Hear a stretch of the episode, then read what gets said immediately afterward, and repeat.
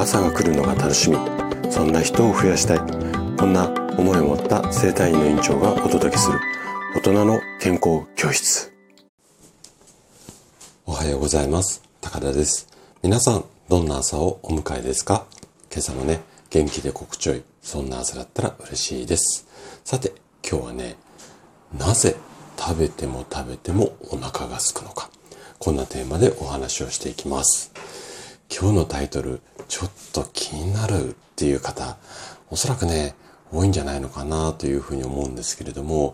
えっ、ー、とお腹が空かないっていう人あのたまにいらっしゃいますよね。でこのお腹が空かないの反対で食べても食べてもお腹がすく。こういった場合あなたは何が原因でこうなってしまうのかわかりますか？うん。実はこれね、ある場所が弱っているサインなんですよ。今日はね、そのサインの秘密に迫っていきたいというふうに思います。ぜひね、最後まで楽しんで聞いていただけると嬉しいです。じゃあ、早速本題に入っていきましょう。食べても食べてもお腹がすく。これはね、胃腸が弱っているサインなんですよ。この医学的、うん、医学の中でも中医学っていうような、まあ、学問的な考え方の中には胃に熱がこもっている。これを中医学では胃熱って言ったりするんですが、この胃熱の状態が食べても食べてもお腹がすくっていう状態っていうふうに考えられてるんですね。で、例えば暴飲暴食だったりだとか、ストレス、こんな状態が続くと、この胃熱っていうのは起こりやすい。まあ、もしくは、こう食べても食べてもお腹がすくっていうのは起こりやすい症状で、便秘をしているのにお腹がすく、こんな状態であれば、もうね、先ほどお話ししたこの胃熱の可能性が非常に高いです。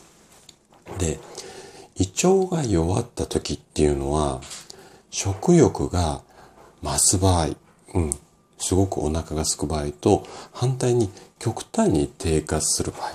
この両方の可能性っていうのがあるんですよね。で、このどっちに傾くか、食欲が増えちゃうのか減っちゃうのか、これはね、その人それぞれ、まあ、いわゆる体質にもよります。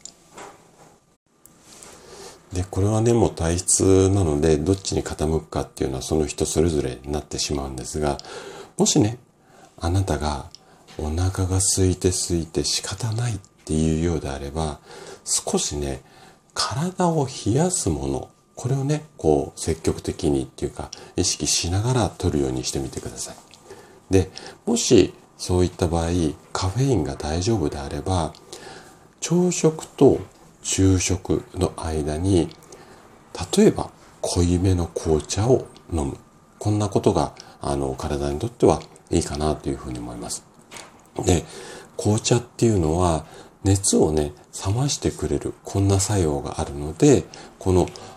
朝食と昼食の間、このタイミングがね、一番ベストだと思います。まあ、その理由もね、あれこれお話しするとまたプラス5分10分かかっちゃうので、ちょっと今日は割愛しますが、まあ、こんな方法を試していただきたいのと、あとね、食材ではこんなものを、えっ、ー、と意識するようにすると、少し体が冷えやすくなるので、ちょっとね、この辺の食材を意識意識してください。で、どんなものかっていうと、まず、キャベツ、きゅうり、セロリ、アスパラガス、あとは果物のキウイ、あとメロン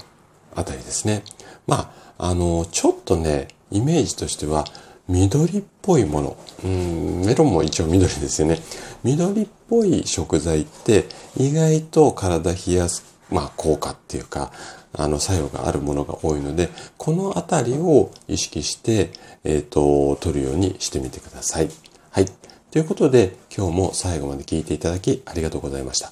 番組の感想などね、お気軽にコメントいただけると嬉しいです。それでは明日の朝7時にまたお会いしましょう。今日も素敵な一日をお過ごしください。